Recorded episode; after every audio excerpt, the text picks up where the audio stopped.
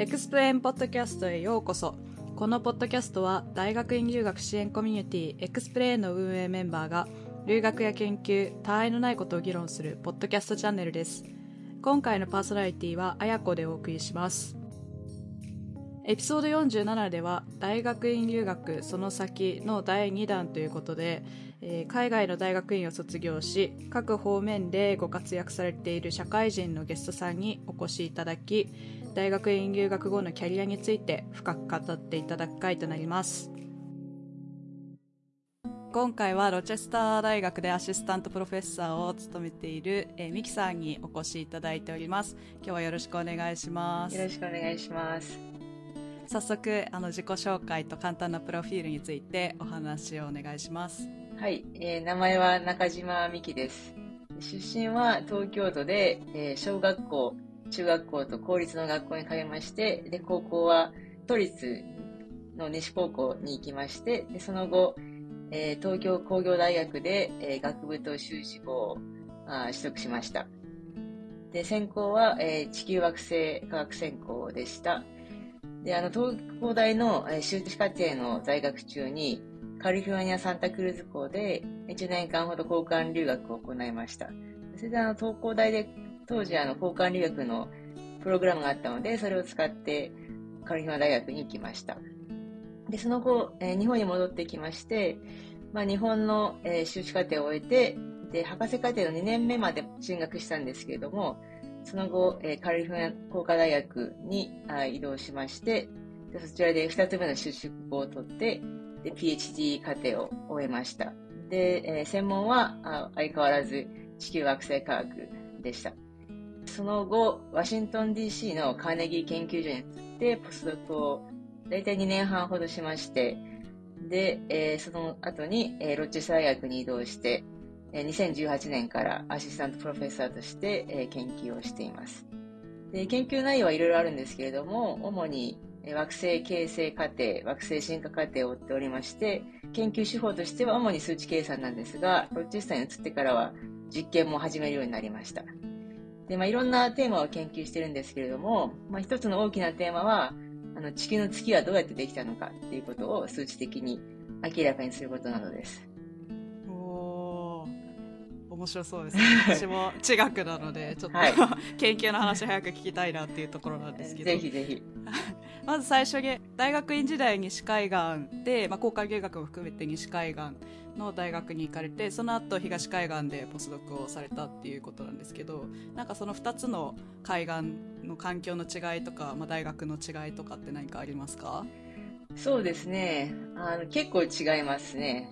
特に西海岸はアジア系の学生がとても多くて、うん、アジア料理とか日本料理とかすごく美味しくて、うん、で大学の近くにもあの三つ輪っていう日本のスーパーマーケットがあってはい。で、車を借りて、で、15分ぐらいで行っても日本の食材買い込むみたいなことが、いつもやってたんですけど、でも東海岸に移るとなかなかそういうのもなくなって、で、なんか初めて自分がマイノリティだなということをちょっと感じましたね。西海岸の時はあまりそういうことは感じなかった？感じなかったですね。はい。カルテックはあの、カルフィナ工科大学の、まあ、アメリカの名前なんですけれども、うんえー、カルテックでも結構アジア学生が多かったのってもあると思うんですが、でもやっぱりカルフォルニアたくさんアジアあ系の方々がいらっしゃるので、うん、そうです。マイノリティでほとんど感じなかったですね。ただ、ワシントン DC に移ってからは、とあまり、そうですね、アジアの方と会うことが減って、で、ロチェスターは、まあ、アメリカで言うとなんか中規模サイズの街なんですけれども、うん、さらに さらにそのアジア系の方と会う機会が減って、でたまにスーパーとか日本語を聞くと、え？誰？みたいな 感じで話しかけに行っちゃうみたいな。本当に、はい、結構日本人の方は本当にあんまり見かけない感じですか、ロチェスターは。そうですね。でもこの、あの、あの今娘が1歳なんですけれども、デイケアで日本人のカップルが、あの、一組いらっしゃって、デイケアで日本語聞いた時はすごい衝撃を受けて、お友達になってくださいっていう感じですね。はい。ああ、なるほど。へえ、はい。そうですね。はい。で、まあ、大学の違いっていうのは、人それぞれの大学にいろいろな個性があるので、なかなか一言で言えないんですけれども、まあ、大雑把に考えて西海岸の学生さんとか、こう、もうちょっとリラックスしてるかな。着てるのもなんか T シャツとかスリッパとかいう感じで、東海岸はもう少しこうカチッとしたあのスーツと、スーツまでいかないですけど、いい服を着てる。ちょっとビジネスライクな感じあります。でもアカデミアの雰囲気としてはそんなに変わらないですかね、きっと。はい。なるほど、まあ、気候の違いもあるのかなと思うそうです、ね、西海岸の人は結構やっぱりあったかくてすごいリラックスしてる感じで東の方は冬が寒いので気分もそのタイミングで落ちたりすることも私はよくあるのでそうですね。あの、ね、はい、そのカルテッカロサンゼルス近くのパサデナというところにあるんですけれども、うん、いつも天気予報を見ることがもうほぼなかったんですけれども、いつも晴れだったので。いつも晴れだ、はい、見る必要がない。はい。なるほど。あの東海岸に移ってからは、それで天気を毎毎回ちゃんと見ないといけないし、で、冬は結構寒くて、あの、曇りが多いんですよね。特にロチェスターは、あの、えー、五大湖のオンタリオ湖のすぐ近くなので、その、えー、その湖の影響で冬は結構曇りの日が多くて、それがちょっと、ちょっとしんどいですね。あのな夏は晴れの日が多くてすごく素敵なんですけど、はい。うんうんうん、冬は天気悪いと、そうですね。ビタミン D とか飲まれますか？サプリメントとかで。サプリ、まあ飲むこともありますけど、牛乳にも入ってるので、あなるほどアメリカの、はい、ミルクには。そっかそっか。はい。そうです。でもボストンもそんな感じですよね。そうですね。冬が特にやっぱり曇りと雨と雪が多くて、うん、私は自転車通学してたので、なんかそういう時にいつも地下鉄を使わなきゃいけないので 暗くなって。確かに。確かに。だいぶ気分がそうですよね。ありますよね。視界が羨ましいです。そうですよねちょっと話が戻るんですけどあの大学院から留学をしようって思ったきっかけについて少し詳しくお聞きしてもいいですか？はい。そこら辺のはい。ストーリーというかあのモチベーション通して留学をしようかなって思ったところからプラスアルファで交換留学に行ったきっかけとかもあれば、はい、そうですね、教えてください。はい。もともとあの、えー、高校生ぐらいの頃から留学って面白いな、面白そうだなとは思っていまして、うんうん、ただその時はあの、そうですね、学位留学しようとかとはあんまり思ってなくて、まあ例えば1年間とか、まあ数年間ぐらい行っても面白いかなぐらいの考えだったんですけれども、その後、東工大に行った後に、東工大に結構いろいろ留学の機会があることに気づいて、例えばその、えっ、ー、と、まあ、交換留学制度もそうなんですけれども、えー、学生を短期間、例えば、まあ、中国の大学とか、香港の大学とか、そういうところに送って、東アジアの学生と交流するとか、そういうプログラムもあって、で、そういうプログラムを通じて、まあ、いろんな海外の学生と交流する機会が増えて、その中で、そういう海外の学生さんは結構海外志向というか、アメリカとかヨーロッパとかに手学位を取得したいっていう学生さんがいっぱいいて、でそういう方々から感銘というか、を受けて、まあ自分をちょっとやってみたいなと思ったのが、まあ初めですかね。で、その、そういうのがあって、まあ交換留学、まあ最初にやってみようかなと思って、まあその頃には学位留学に興味があったんですけれども、まあいきなり学位留学っていうとちょっと不安かなと思って、じゃあまあ、まあお試しみたいな感じで、まあ交換留学1年間やってみたら面白いかなと思って、で、あの、留学をしました。で、その当時、えー、東工大とカリフォルニア大学に連携があったんですけれども、まあ、カリフォルニア大学は、まあ、いろいろな学校がありまして、例えば、えー、バークレー校とか、サンタクルーズ校とか、ロサンゼルス校とかあったんですけども、まあ、最終的にサンタクルーズ校にしました。で、理由は、当時あの私は、えー、東工大の井田茂研究室に所属していて、で井田先生があのカリフォルニア・サンタクルーズ校の教授とよくあの共同研究していたので、まあ、そのつてもあって、じゃあサンタクルーズ校に行って、その教授と、まあ、一緒に研究をするのもいいかなと思って、あのサンタクルーズ校にしました。その交換留学は楽しかったんですけれども、でも結構苦労しました。その当時、はい、まあ、日本にいた時には、まあ、自分は結構英語できるかなみたいな気分でいたんですけれども、実際に行ってみたら全くできなくて で、最初の3ヶ月ぐらいは特になんかこう、パーティーに行くのがすごく苦痛というか、みんな何言ってるかわかんなくて、で、みんな笑ってるタイミングでなんか、ははみたいなちょっと笑う。よくわかんないけど笑っとこうみたいなところですよね。はい。っていうのは結構あって、でもまあ3ヶ月ぐらいしたらある程度ちょっと多少は意思疎通ができるようになって、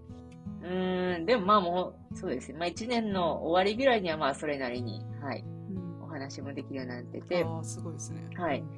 で、あの、学校の授業とかについていくのはそこまで大変ではなかったですね。はい。あの、東工大の物理の授業とかの方が難しかった気がします。はい。で授業も履はい修されたんですね、その時に。そうですね、はい。それは大学院の授業ですか？そうですね、確か大学院の授業でしたね。はい。でも学部生もいたと思います。なんか両方ミックスの。はい。それはなんか将来の学位留学を見据えてちょっと経験しておこうかなという感じですそうですね。まあ、せっかくいるんだから、まあ、いろいろ、まあ、研究もそうですけど、研究だけじゃなくて、だけじゃなくて、まあ、授業いろいろとっても面白いかなというのもあかってう、んはい。なるほどなるほどまあじゃあその短期というか1年間の留学を得て、まあ、実際学位留学に挑戦されたっていうことなんですけどそうですね、まあ、実際じゃあカリフォルニア工科大学に合格されて入学されてその先の5年間の博士課程について振り返ってみるとどうでしたか？あの全体として研究の話とか学生生活の話で何か印象に残っていることはありますか？カルテクの学生生活ですよね。はい。そうなんですよね。今回、あの、その、ポッドキャストのお話をいただいて、まあ、いろいろ自分の学生生活を振り返ってみたんですけれども、うんやっぱあの、思い出としては楽しい思い出しか 残ってない。そうなんですね。はいえーまあ、当時はいろいろ苦労したんですけれどもう、ん、今考えてみるとなんか楽しかったなと思って っていうのはそうですね。はい。なんかたくさん結構いろいろお友達ができて、うん、そういつもみんなで辛い時も楽しい時も一緒に乗り越えることもできましたし、で、結構研究が割とスムーズにいったんですよね。その指導教官が、もう、その惑星科学でめちゃくちゃ有名な人で、うん、で、やっぱりそういう先生のもとで研究してると、その周りの人から、あの、まあ、注目を集めやすいというか、というのがありまして、カルテックにいろんなその研究者が、あの、訪問する機会よくあって、で、そういう研究者の方々と、まあ、いろいろお話をしたり、する中でコネクションを作ったりすることができて、それもすごく良かったですね。うん、で、その、もともと東工大で、えー惑星形成の数値シミュレーションを主にやってたんですけれども、うん、まあ、それも、その経験もすごく重要だったと思います。その私の指導教官はデイブ・スティーブンソンという方なんですけれども、基本的にはその、まあ、めちゃくちゃ頭が良くて、そうですね、いろんな問題をこう、もう、紙と鉛筆で解決しちゃうような 人なんですけれども、その物理の力と、うんそうですね、うんアイディア勝負という感じで。うんただ、あの、私の指導教官自体は、あまり数値計算とかあまりしない人なので、まあ、私のその持ってきた武器っていうのは、その指導教官とは違ったっていうところが、まあ、今考えてみると良かったのかなと思ってます。うんはい。指導教官とは違う強みを持ってそうですねってことですよね。んそうですね。確はい。それは多分良かったと思います。うんうんで、あの、あ、先ほどちょっとお話忘れたんですけれども、そのアメリカに行った理由なんですが、そのいろいろプロフェッショナル理由もいろいろあるんですけど、うんうんあとその NASA とかかっこいいみたいな単純な、ありますね。よくある。よくある。はい。と、あとあの、当時あの、付き合ってた彼氏が、あの、うん。カリフォルニア大学のバークレー校に行って、そうですね、アメリカにあー行こうと思ったのも一つ、まあ一つあって、うんただその彼氏とは、実はその留学後1年ぐらいでもうお別れしてしまい、そ その後あの、まあ、カルテクで新しい彼氏ができて、まあ、うん。そうですね、その人と5年、4年ちょっとぐらいかな。うんまあ、その付き合ってる時は、まあ、まあ、いい、いい関係を、あの、築きながら、それもまあ、いい、いい思い出の一つですね、今となっては。すごいキラキラした話。すすごい。青春、青春も、研究も青春も。いやいろいろ、苦労したんですけどね、でも人間の脳が多分、あの、出来方というか、多分嫌なことどんどん忘れちゃあうんですよ。いい思い出がが残る。確かに。はいい。いですね。あと、もう一つお聞きしたいのが、私も同じその地球惑星科学系の分野で、まあ、よく知り合いづてにそのカリフォルニア工科大学は1、2年目の、まあ、授業が結構大変だっていうふうに私の分野では聞くんですけれども、ミキさんのその惑星科学の分野でも授業とかってありましたか？授業は大変でしたね。特に1年目が一番大変で、カルテックはあのクォーター制なんですけれども、基本的にはそうですね。えーっと、秋、冬、春という、まあ、システムがあって、その中で、まあ、一つのその季節の中で、えー、3つの授業を基本的に取っていて、で、その一つの授業が週に2回とか3回とかあって、で、各授業から、まあ、宿題が毎週1回、1回は出されるみたいな。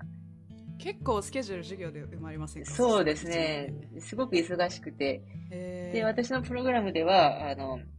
2年の最初の時にクオリファイングザムがあって、まあ、そこであの、うん、まあ、通れば、このままその、そうですね、PhD 課程にいられるということなんですが、まあ、落ちてしまうと、基本的にはもう一回、大体もう一回受けられるんですけど、人によっては、うそれ受けられない機会、機会がもらえない人もいて、そうするともう退学で、留学生の場合はもうそこでもう、もう強制送還という。えー、はい。機会が与えられないっていうのがあるんですよね。あるんですね。えー、そうなんですよね。やっぱりその、例えば指導教官との相性があまり合わなかったので、うん、まあもう一回受けたとしても多分通らないだろうということで、うん、まあそういう場合、例えば指導教官変えるとか、あとは違う大学に行くとかいろいろあるんですけれども、特に留学生に対しては結構、さらにストレスがかかる exam で、で、私たちの場合そうですね。そうそう、2年目の最初に、あの、 qualifying exam を受けないといけなくて、で、そこまで今授業をちゃんと終えて、あと研究も2つやらなくてはいけなくて、はい。で、2つあの、それぞれ違う指導教官と、まあ、一緒にこう研究をして、うん、で、あの、 qualifying exam でその、2つのテーマについてお話をしなきゃいけないと。っていうのがずっと念頭にあったので、そうですね、最初の秋、冬、タームぐらいは、なかなか研究できなくって、うん、その授業でとても忙しかったので、でそれ結構まあストレスになったんですが、まあそうですね、春学期ぐらいの時に、そのデイブ・スティーブンソンの私の主な教授の授業を取って、その中であの、なんていうか授業と研究を一緒に進めることができて、で、まあだ、だそこから大体こう波に乗ることができて、で、夏の間主にその二つ目の研究を、えー、アンドリュー・インガーソルという方なんですが、彼とはそのエンセラダスというあの土星の衛星の、はい、の研究をしていましたね。そうですね、夏休みの終わりに近づいた時に、大体みんなの練習のトークをクラスメートたちの前でやるんですけれども、うんうん。その時に結構うまくいって、で、なんか、ミキすごいみたいな感じになって、まあ私はその、あの、なんというか、そうですね、もう日本でも博士課程半分ぐらいまで行ってたんで、ある程度その、アドバンテージがあったというか、のはあって、で、アメリカはなんかみんな、なんかすごいすごいみたいな感じですごい 持ち上げてくれるので。持ち上げてくれる、褒めてくれますよ、ね、なんかその気になって、あ、これはいけるかもしれないというようになって、で、まあ、その qualifying exam は、そのあの practice よりも、練習よりもあまりうまくいかなかった。まあ、多少うまくいかなかったけど、うん、でもまあ、まあ、はい、それなりにうまくいって、うんうん、2年、3年、4年と楽しく研究をしつつ、5年目になったら、そろそろあのポスドクの仕事にアプリケーションしなきゃいけないと思った時にちょっとパニックになって、やっぱりその留学生としてはその、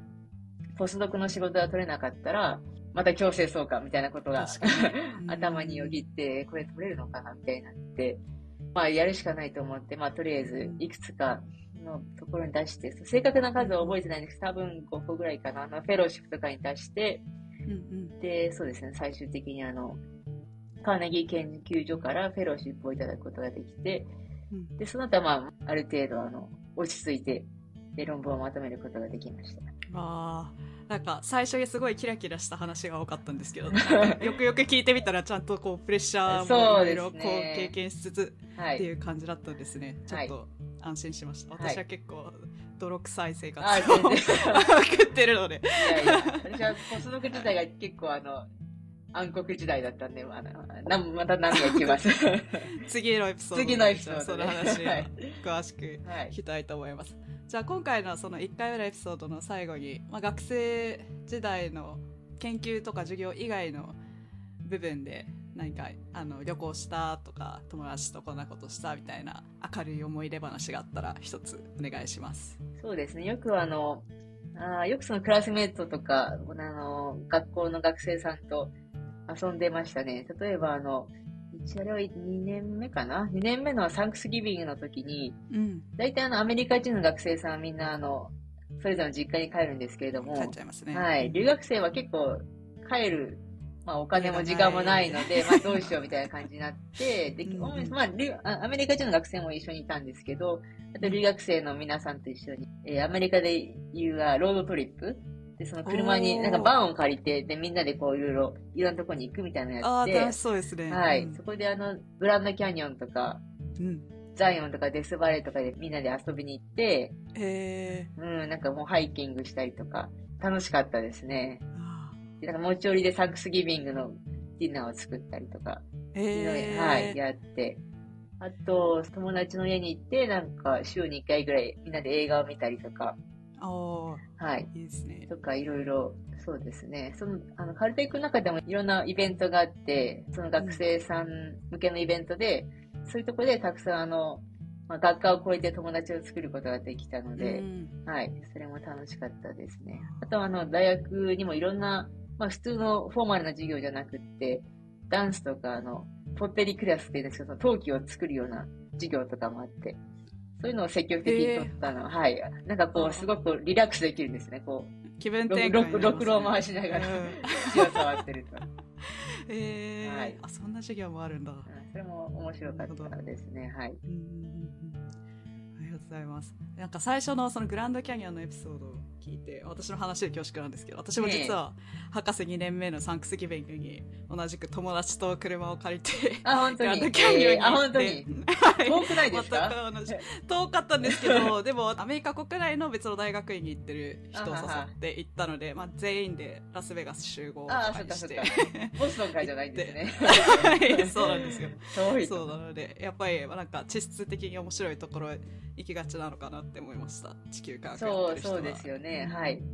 まあ、ちょっとうちは話になっちゃうんですけど、東工大の地球惑星科学では準研っていうのがあって、うんそこであの、大学2年生の時かな？にあのグラ,、ねさグランドキャニオンとか一回来てるんですよね。はい、はいでそ。こで一回また戻ってくるとなんか、なんというかまた感慨深いものが。そう、感慨深いですよね。昔行った時は全然英語喋れなかったのになそうですよね。うん。はい。